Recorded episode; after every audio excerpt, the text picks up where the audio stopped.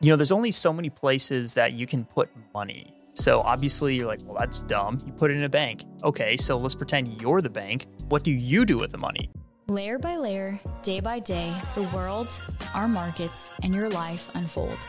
Welcome to the Laminate Money Podcast, a show dedicated to exploring our world, the financial markets, and what it takes to build a great financial life. Both Tom Statham and Jacob Bradkey work for Fjell Capital, and all opinions expressed by Tom and Jacob or any podcast guest are solely their own opinion and do not reflect the opinion of Fjell Capital. This podcast is for informational purposes only and should not be relied upon as a basis for investment decisions. Tom and Jacob are registered representatives of Sanctuary Securities and investment advisor representatives of Sanctuary Advisors. Fjell Capital is a DBA of Sanctuary Securities and Sanctuary Advisors. What is going on, everybody? Welcome to the Laminate Money Podcast. It is going to be an interesting episode because we are in interesting times. We are in interesting times. We have a special guest as well. If you are watching this on YouTube, Noah, which you've seen Noah before, but this is Noah and I's first time together on the dynamic podcast. duo The dynamic plus duo. Jacob. Plus Jacob. Plus Jacob. LOL. Anyways, so we're gonna get get right into it because uh, this is gonna be a little bit of a tricky episode. So uh, just to give you all an update, it is ten forty five Monday morning, and we are going to be releasing this on Wednesday morning. And news, uh, the big news, obviously, is the banking crisis that we are in. And so we're going to do our best to give you relevant information, but these situations, they just fly really, really fast. So again, uh, we're going to be talking about the markets, the economy, what this means uh, for you as just an, just an individual investor. So, um, with that being said, Jacob, give us a rundown about what just went down because it happened Valley Bank? fast. Yeah, so this is this is kind of crazy. So on Thursday is when Silicon Valley Bank announced that they would be doing a 2.25 billion dollar stock sale, new issuance stock sale, a for a forced liquidation or capitalization event. So basically they were like we're running out of cash and we need to get money now to pay off our like withdrawals, the withdrawals that are coming in, and that just sparked this frenzy. A bank run basically happened and everybody trying to get their money out way too fast. This isn't a solvency crisis, this is a liquidity crisis. They just couldn't get the cash to people fast enough. The bank went under. So bank runs are very much a psychological issue. So when you think about bank runs, you've probably, you know, for the people out there, you've probably, yeah, maybe heard of them a couple times, you know, in life. But you you think about like they, they usually what what goes back in my mind when I first learned about bank runs, and this probably would have been in college, maybe uh, maybe in high school, just in the Great Depression, where people, you know, there's just lines of people looking, uh, you know, looking or, or excuse me, lines of people at the bank waiting to get their money out.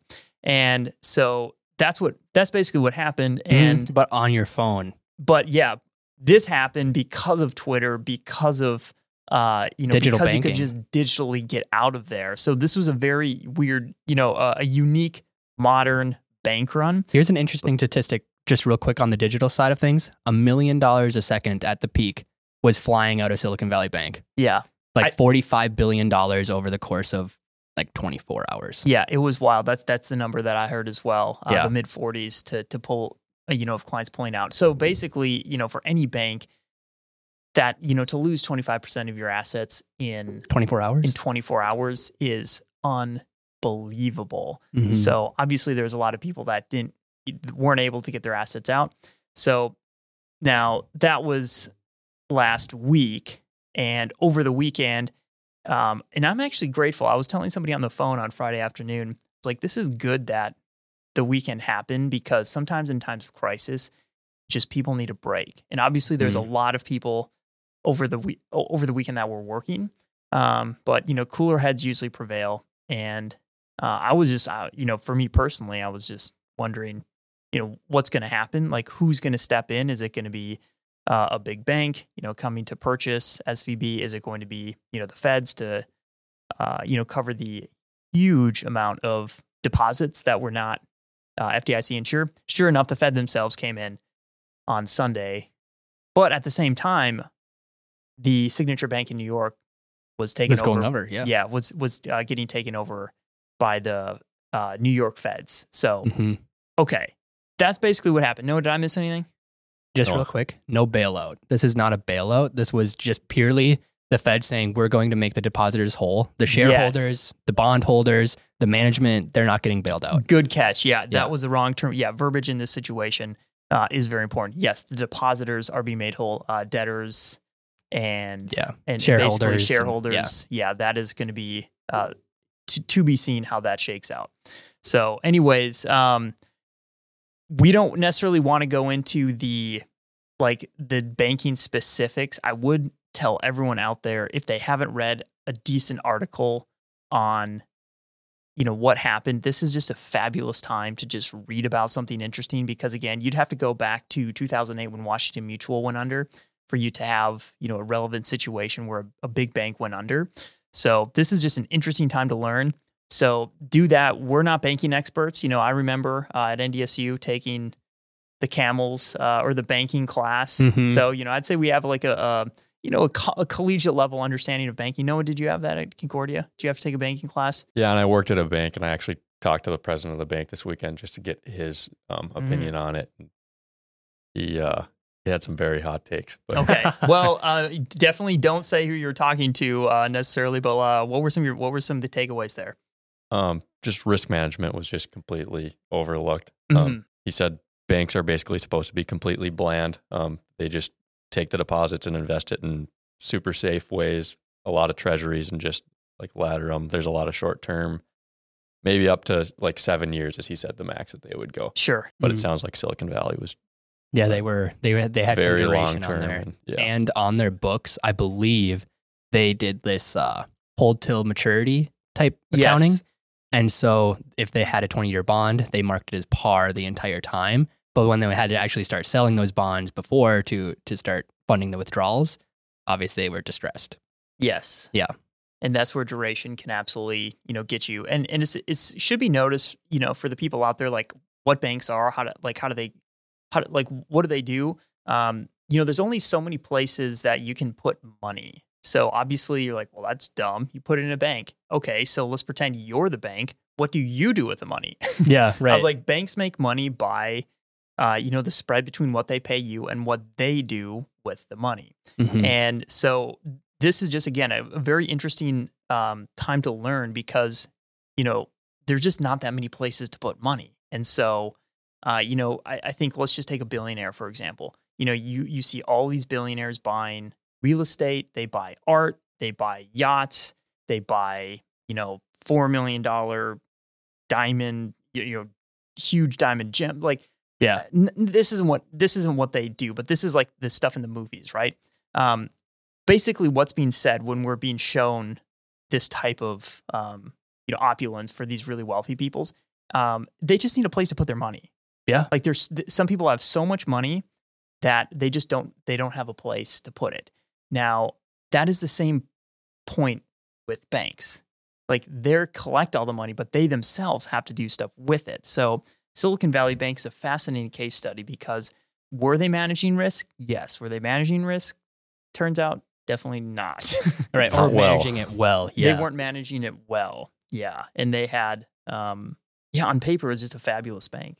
Right. Yeah. Because I mean, at the end of the day, when you put a dollar into a bank, you're lending it to the bank in Yeah. some form or another. Like they're going to take your dollar and do something with it. Mhm. So if they fail at take what they're doing with your dollar, then you kind of bear the consequences. That's where the FDIC comes in and says, no, you're insured up to this amount. Yeah. Up to the 250. Yep. Yeah. Or joint person. or jointly, yeah.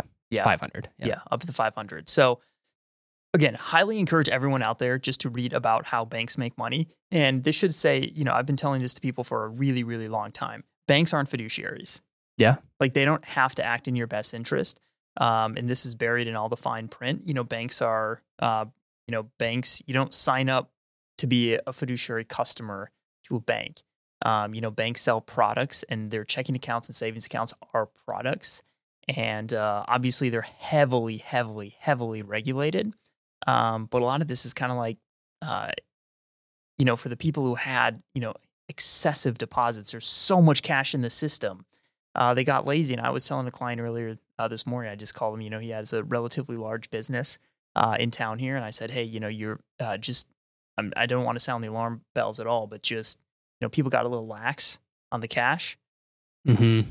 it's not time to be lax. yeah, yeah. The, the cash lax is not good. And on the can I touch on the regulation piece? Yeah. yeah, dude. So it sounds like um, in the last I don't know how many years there was a um, somebody who worked at the Fed in San Francisco um, who was who then worked at Silicon Valley and he was pushing for like less regulation on regional banks sure. so they didn't Hmm. have to meet the same stress testing requirements that the big banks had to do so that might have led to the I don't know the the poor risk management where they just didn't have to meet the same requirements that the big banks did. Yeah.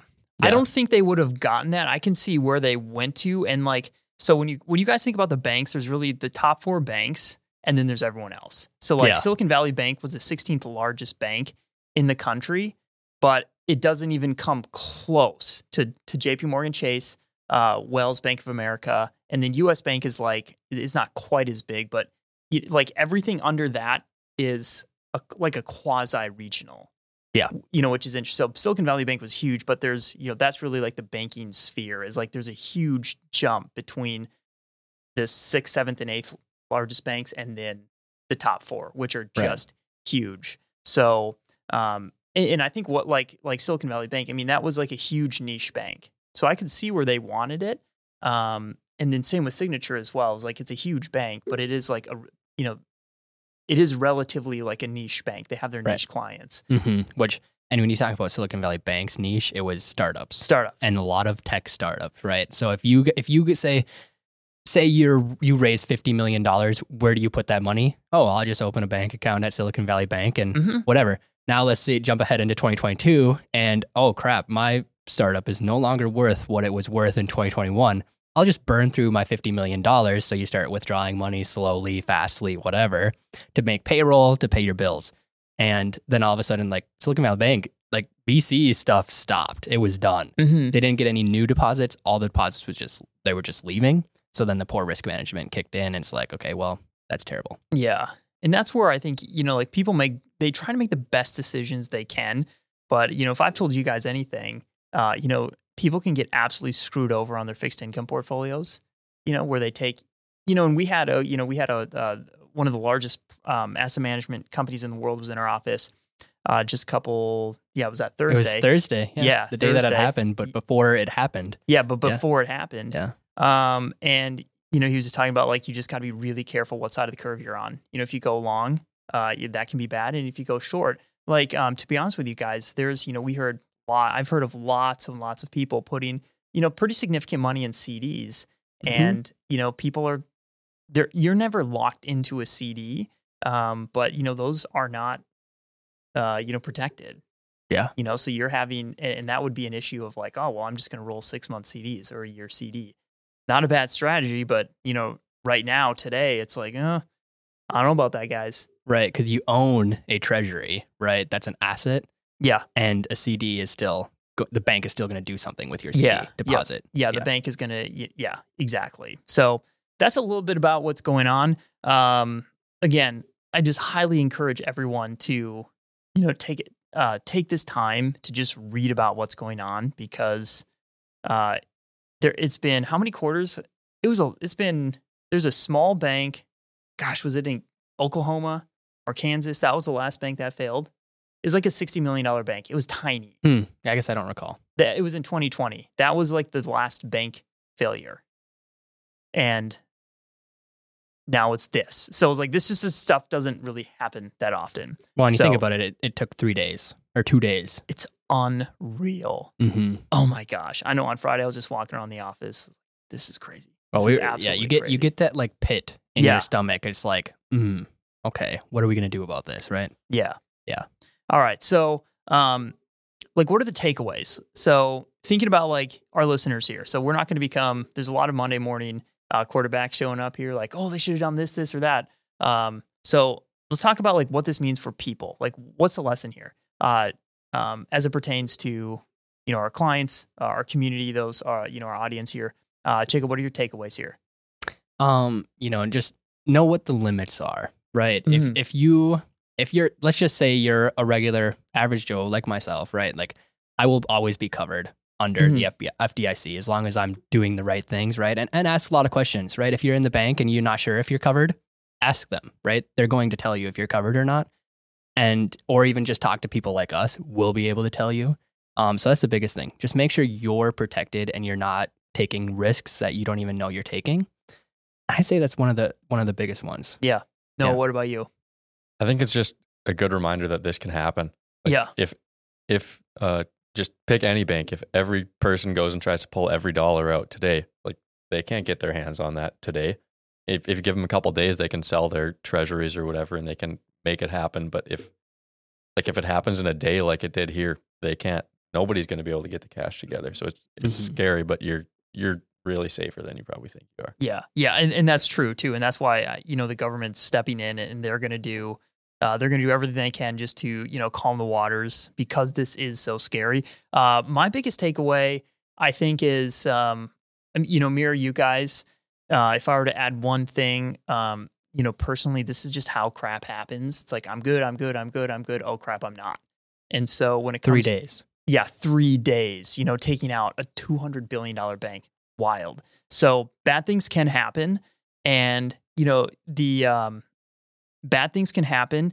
And some of this was just, you know, bubbles, like the, the ramifications of bubbles bursting and, uh, and just being prepared. So being prepared and don't be lax on, uh, you know, really don't be lax on anything when it comes to your money because um, this case, you know, I think we're going to be fine. I think the the feds are really going to step up here to support. They are, um, but when it comes time to you and I, you know, the Federal Reserve isn't necessarily going to like uh, protect.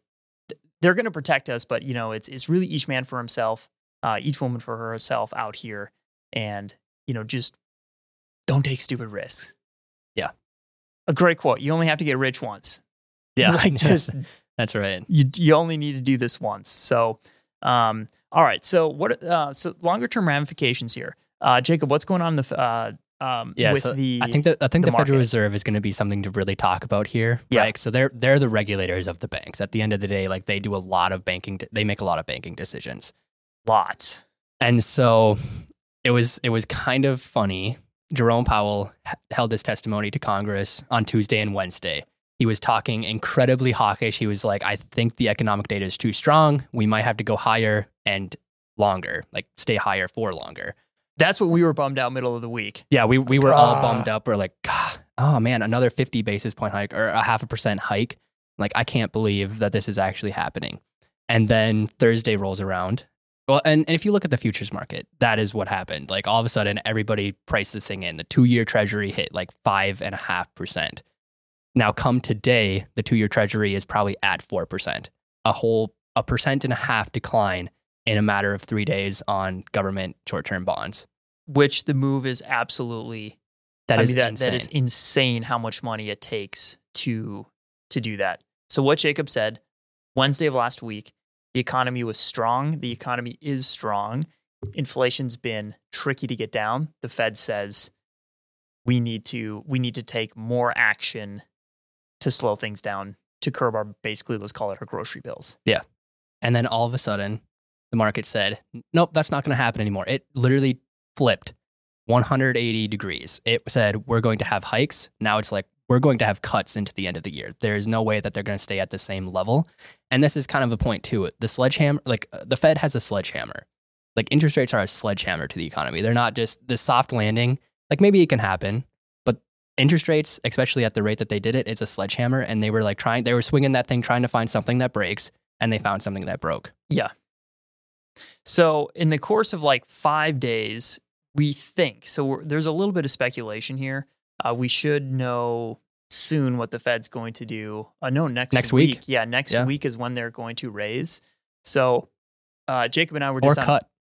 uh, yeah, that's true. Yeah. Um, Jacob and I were just on a call with um, uh, with J.P. Morgan uh, about 30 minutes ago, and uh, you know their their their base case right now is is they probably won't raise. Yeah, just leave it flat. Yeah, and then they'll just they'll they'll pause it. Um, Noah, you were on a, a separate call 30 minutes ago. What was the gist there on the Fed?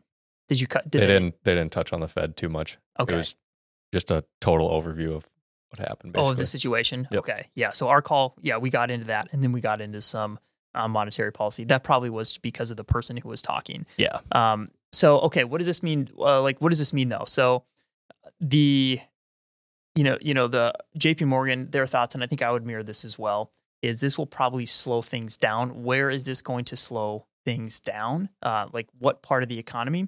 It's just going to be, uh, I think, in the minds of people, and then access to credit. I think is where this could slow the economy down.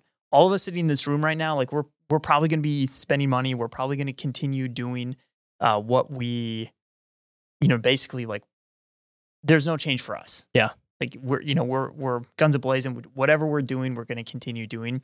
That was their theme. The access to credit um, you know could slow down and that's uh, mainly because of the bank's posturing i think I'm, I'm really curious to talk about i talk to bankers in a few weeks. Like if you could circle back with uh, sure. the president of the bank um, my guess is they're just going to be like oh hold on hold on. This is um, Let's raise some reserves. yeah let's raise some reserves for this. Um, I, I mean honestly as they should hmm but uh, so I would I would think you know this this slows the economy down, not necessarily in in I think in different ways. Uh, many of it just the psychological impacts of this. one one more piece on banks. A a good like financially healthy bank, you're probably not going to find the best rate there.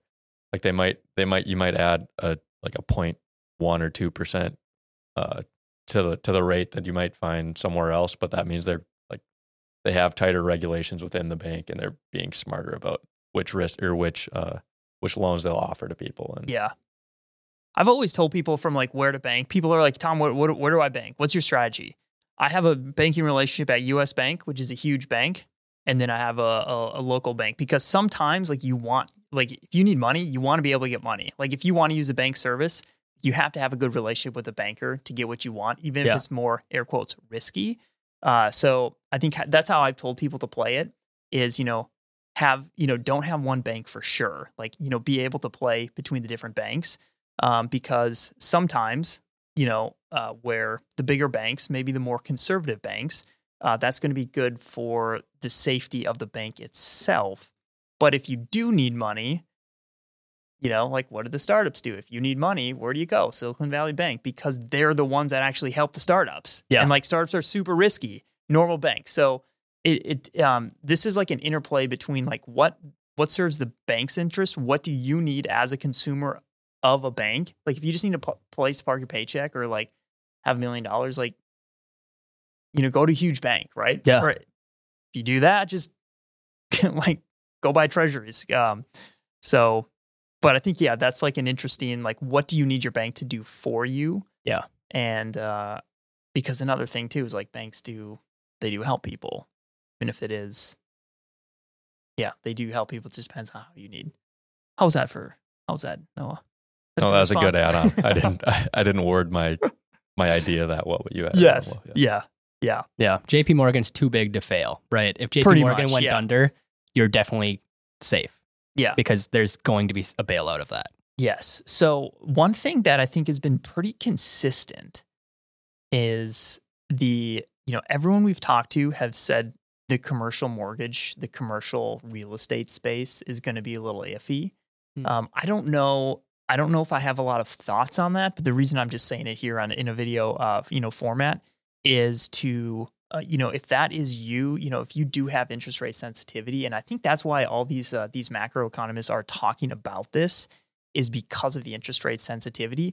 But I think what's changed is, you know, interest rate policy, you know, this might be it. Yeah. This could be the peak. This this could be the pivot. yeah, this literally could be the pivot. Yeah. I mean, Josh Brown predicted it. He had a, a, a post that came out, I think it was over the weekend, maybe, I but it didn't was see that. Dang it was in my email because I subscribed to his newsletter. Ah, jeez. and uh, he he basically it, he named he named it top, okay. and then basically said that this is the top of Okay. the interest rates.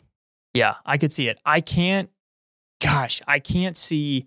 Yeah, I I, I really can't see them raising again.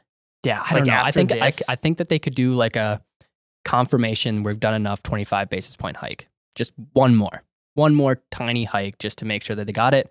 Hold it for a little Yeah. bit. I feel like they could do that. I don't think they're going higher than that. Yeah, it's interesting because they're data dependent. I know. And what are they looking at? They're not looking at banks. Yeah. They're looking at like economic data. If inflation comes out next or tomorrow and it's like super cool, I think that they're it's pretty much all but done that they're not hiking. Yeah, If it comes out Wow. and it's hotter than expected, I don't know. The story might be different. Yeah. Again, this doesn't like the, the reason we're talking about this is does this like impact portfolio today? Not really. Like, yeah, the not, pricing is done. not really. Um, this is what's what's interesting about this is like on the short term in the, within the like within a week or three weeks, you know, sentiment is everything. Fundamentals don't really matter that much. Um, over the long term, obviously, the longer we go out, fundamentals matter more and more and more and more uh, when it comes time to portfolio management. Um, but this is all you know, sentiment and Are we at max bearishness? yeah, I mean, I it certainly feels like it when you Mhm. can't go anywhere and, and everything that's trending is like awful news. yeah, And this is certainly something that really hits people home because it deals explicitly with money. Yeah. Banking crisis is people's savings accounts. yeah, Yeah. You never want to touch with the banks. Yeah. boy, I don't know. Because I don't think the headlines would have been as big if it was Coinbase goes under. Oh, for or sure. like Yeah. something like ran- more random, you know, or like a tech company goes under. Like I don't, the headlines would have been there, but it wouldn't have been like everything is terrible. And that's mainly because it's a contagion, right? Yeah. If you're, if you were a person that held deposits at Silicon Valley Bank, like where are you going to go? Are you going to pull money from other places? Is Yeah. everybody else going to do that too? Who knows? Yeah. And I think one of the reasons I was telling you guys this morning, one of the reasons why the banks are trading off so much, um, like here, look, uh, look up, uh, look up some of the regionals right now, like what they're what they're trading at. One of the reasons why they're going down in value so much is, uh, you know, customers, big customers that that make up the, the majority of the deposits. Uh, and again, I'm just going to make a caveat here. People are rich. Companies are ext- like significantly richer. You're like, oh, I make three hundred thousand dollars a year. Imagine the company who pays you, who has a hundred other employees that make three hundred thousand a year. It's like companies. That's where the cash is. Governments, institutions, and you know, institutions. That's where all the money's at. So Yeah. all of these people are buying treasuries right now. Yeah. and they're not like the bank isn't getting that money. Right, because the bank is just going to buy treasuries with the money you're giving them. yes, Right. yeah. and then like if you own your own asset, then not much can go wrong. right? Exactly. Yeah, that's what's happening right now. So that's one of the reasons why the banks are trading off right now is is all that that interest. Um, you know, that's basically pure profit um, for the bank. Is it's literally disappearing as, as I'm you know talking here. Right. Yeah. So the the US, US regional banks ETF off like 13% today. Yeah. I think uh, the other one, First Republic, is down like 60, over 60% Yeah. today. Gosh, that's wild. that one's had some major swings though, because it was also down 60% on Friday hmm and then it recovered like it was only down 17% by the end of the day. Yeah, It, That is a swing. that is a swing for sure. For sure. Again, I don't think this is going to necessarily affect the economy too much. I think the As Every- long as they stop it. Right. Yeah, as long as they stop it. Uh, the uh, FDIC has a new. They they had a new fund come out over the weekend for uh, banks if they need capital. You know, they can tap. They can tap the line, which I mean that's essentially like all the money goes into the Fed anyways uh, from the bank Mhm. from the banks, uh, just from a uh, just a capital requirement standpoint. So um, all is not lost, but but I do think a lot of um, a lot of people are learning about duration risk and interest rate risk. Yeah. Here, and also a note to be said. So um, we spent 15 years solving the financial uh, the, the the great financial crisis from a capital requirement perspective. What what they the problem here was interest rate risk. Yeah. so it's like okay, so my guess out of this is like we're going to have we're going to have um there's going to be some sort of like duration interest rate risk play here heading out of this from a bank from Yeah. a stress test perspective. I really think, and uh, one thing to really highlight here, because I'm sure people are getting hit with the news that's like, oh, this, is this like 2008 again? Right. And I think the main difference 2008 was solvency. Like banks, the assets on their books were just bad. Yeah. And today it's liquidity, right? They just can't get access to it. So it's not the same thing, but there's going to be a spin to make it almost look like it's the same thing. To, I mean, the VIX gets clicks, right? The more the more fear you can instill in people's brains, the more they're going to pay attention. But this is this is not the same, although it might feel like it. Exactly. yeah, I don't think this is systemic, but things like this can get systemic if everyone just starts taking out their their banks and become their own banks by Mhm. you know buying treasuries. Yeah, by no means is this good. Yeah. For us, but Yeah. not quite a repeat. So what we're doing on the inside here is, you know, in times like this, in my head, and what we do here is we literally just take it day by day. Yep. We usually sit on our hands. We take it day by day. You know, we're we're doing this podcast, you know, this kind of special format podcast just to get this information out uh, to our clients, to our community. Um, you know, we just take it day by day, and you know, we don't want to make any significant changes based off of these news because, again, the farther you go out, the farther your timeline, uh, the more things trade on fundamentals, and you know, the less you need to react to things like, you know, see, things like these. Mhm. You know, leave it to the hedge funds to be trying to time getting in and out of First Republic. Yeah. Um, but it is a good time to just you know question your strategy constructively. Yeah. Yeah. The more you change, the more you open yourself up to mistakes. to mistakes. Yeah. exactly, exactly. All right. So, um, what else is just going on? So, uh, aside from the the banking issues here, that I mean, that's clearly what's driving the markets right now. Um, An we ha- actually interesting point on that, the payrolls report came out on Friday. Nobody cared. yeah, I know, I know. That's like one of the most that was like one of the most watched like economic variables for the last 12 months. It came out on Friday. It was like actually hotter than expected and nobody cared. It wasn't it made Yeah. zero headlines. Which is funny. I'm actually going to pull that up because It I saw it. But Yeah, 311,000 jobs versus like the what was the consensus? like 200 200? 200 and Gosh, something, it. little over, but so for everyone's like, where are these jobs coming from? Uh, they're well, first of all, they're not coming from tech. yeah, they're And- restaurants. the uh, uh, the jobs that uh, the for all these startups that like may not make payroll here, they'll probably make payroll. Maybe they'll miss one payroll, whatever. Uh, they're not all these jobs that are being created are uh, they're not necessarily like white collar jobs. They're um, hotels, bars, hotels. restaurants, yeah, manufacturing, right? Yep. It's all the people that couldn't get job like get workers before. All of a sudden, all these workers are like, "Oh, we need jobs again." Well, this Mhm. is the only people. These are the only people that are hiring. I guess I'll go there. yeah, Right. I think that's kind of like what's happening because if you look in like business, professional services, like nobody's really hiring that much. Like information, no. Yeah. Services, the services side of things, like there's a ton of people going into bars, restaurants, hotels, Yeah. stuff like that.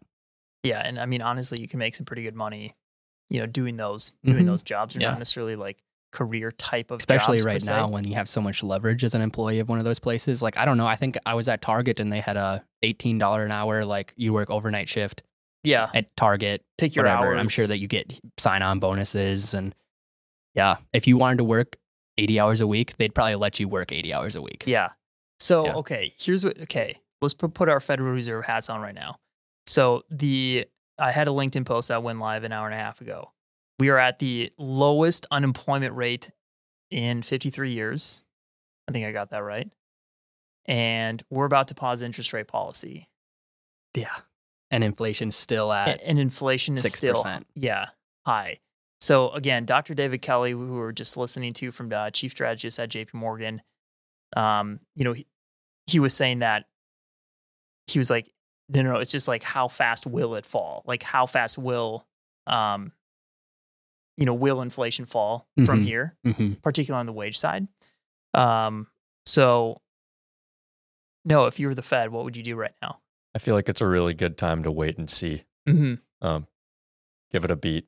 Feel like we haven't taken a break in a while. We can Yeah. just like feel out how this Silicon Valley Bank thing and the other banks are how how that situation's going to unfold and just it's okay if it if it goes another month. That's it, it might hurt a little bit, but we we can just wait, push it off until the next meeting. I don't see a problem with that.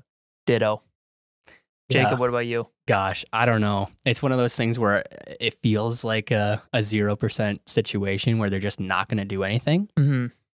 But at the same time, I almost feel like if I was in the Federal Reserve seat and I was looking at inflation and I was looking at the labor market, I would say we had a hike. yeah, for sure. Like that's what I that's would what say. the da- that, that's what the data says. Like that's and what, so yeah. Federal Reserve Chair Jacob Radke would sit there and have to say, with all this stuff that's going on, I know it looks really bad, but based on the two variables we're mandated to look at, we have to hike. okay. And then by by how much? 25 basis points. Although it feels like they won't do that because they are data driven on like kind of forward expectations and they're doing their SEP. So if I had to guess, I would say that they're going to drop, or I guess I should I should be speaking in the first person. Yeah. I would drop as Fed Chair Jacob Radke.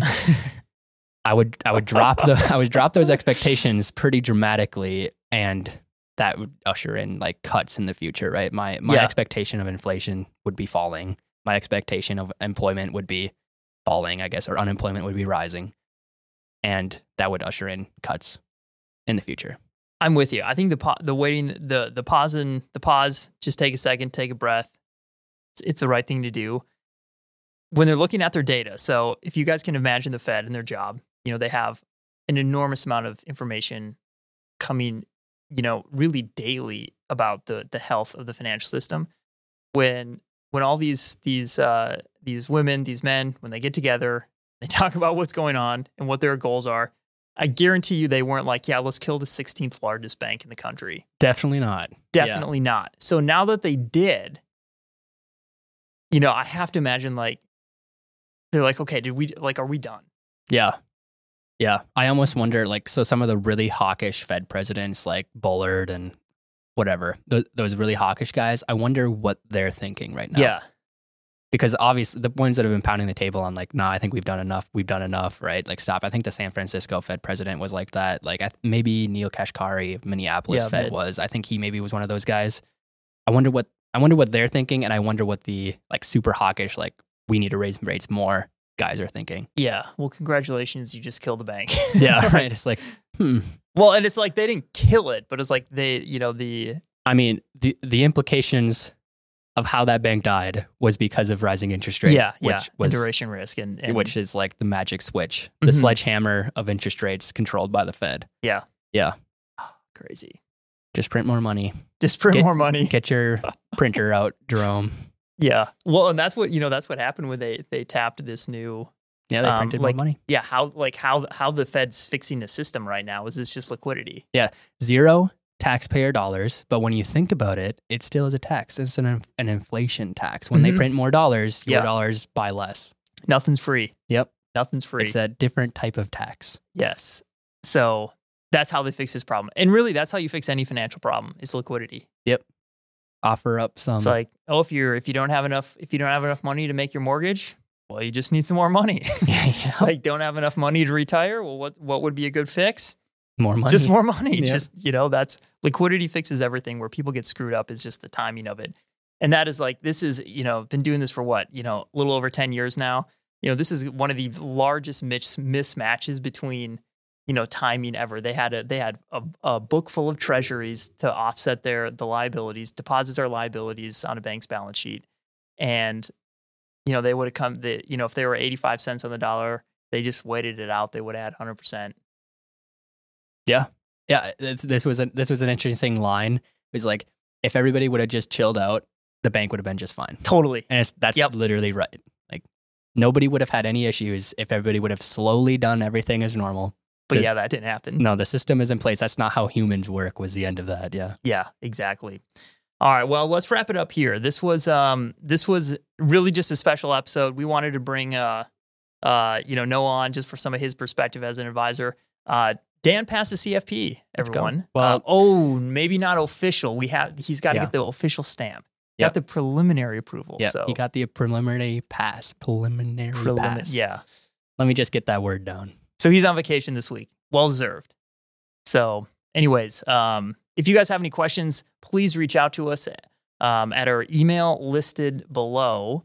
Um, if you guys aren't subscribed to our newsletter as well, uh, we're gonna we're gonna link that below. I think uh, I'm gonna rewrite the newsletter today for next. Ooh. Yeah, it's gonna be. I've already written it, but it's gonna be a hot one. So this is gonna be a good one. Um, thank you everyone uh, for your time and attention. Noah, thanks for coming on. Chris, thanks for producing.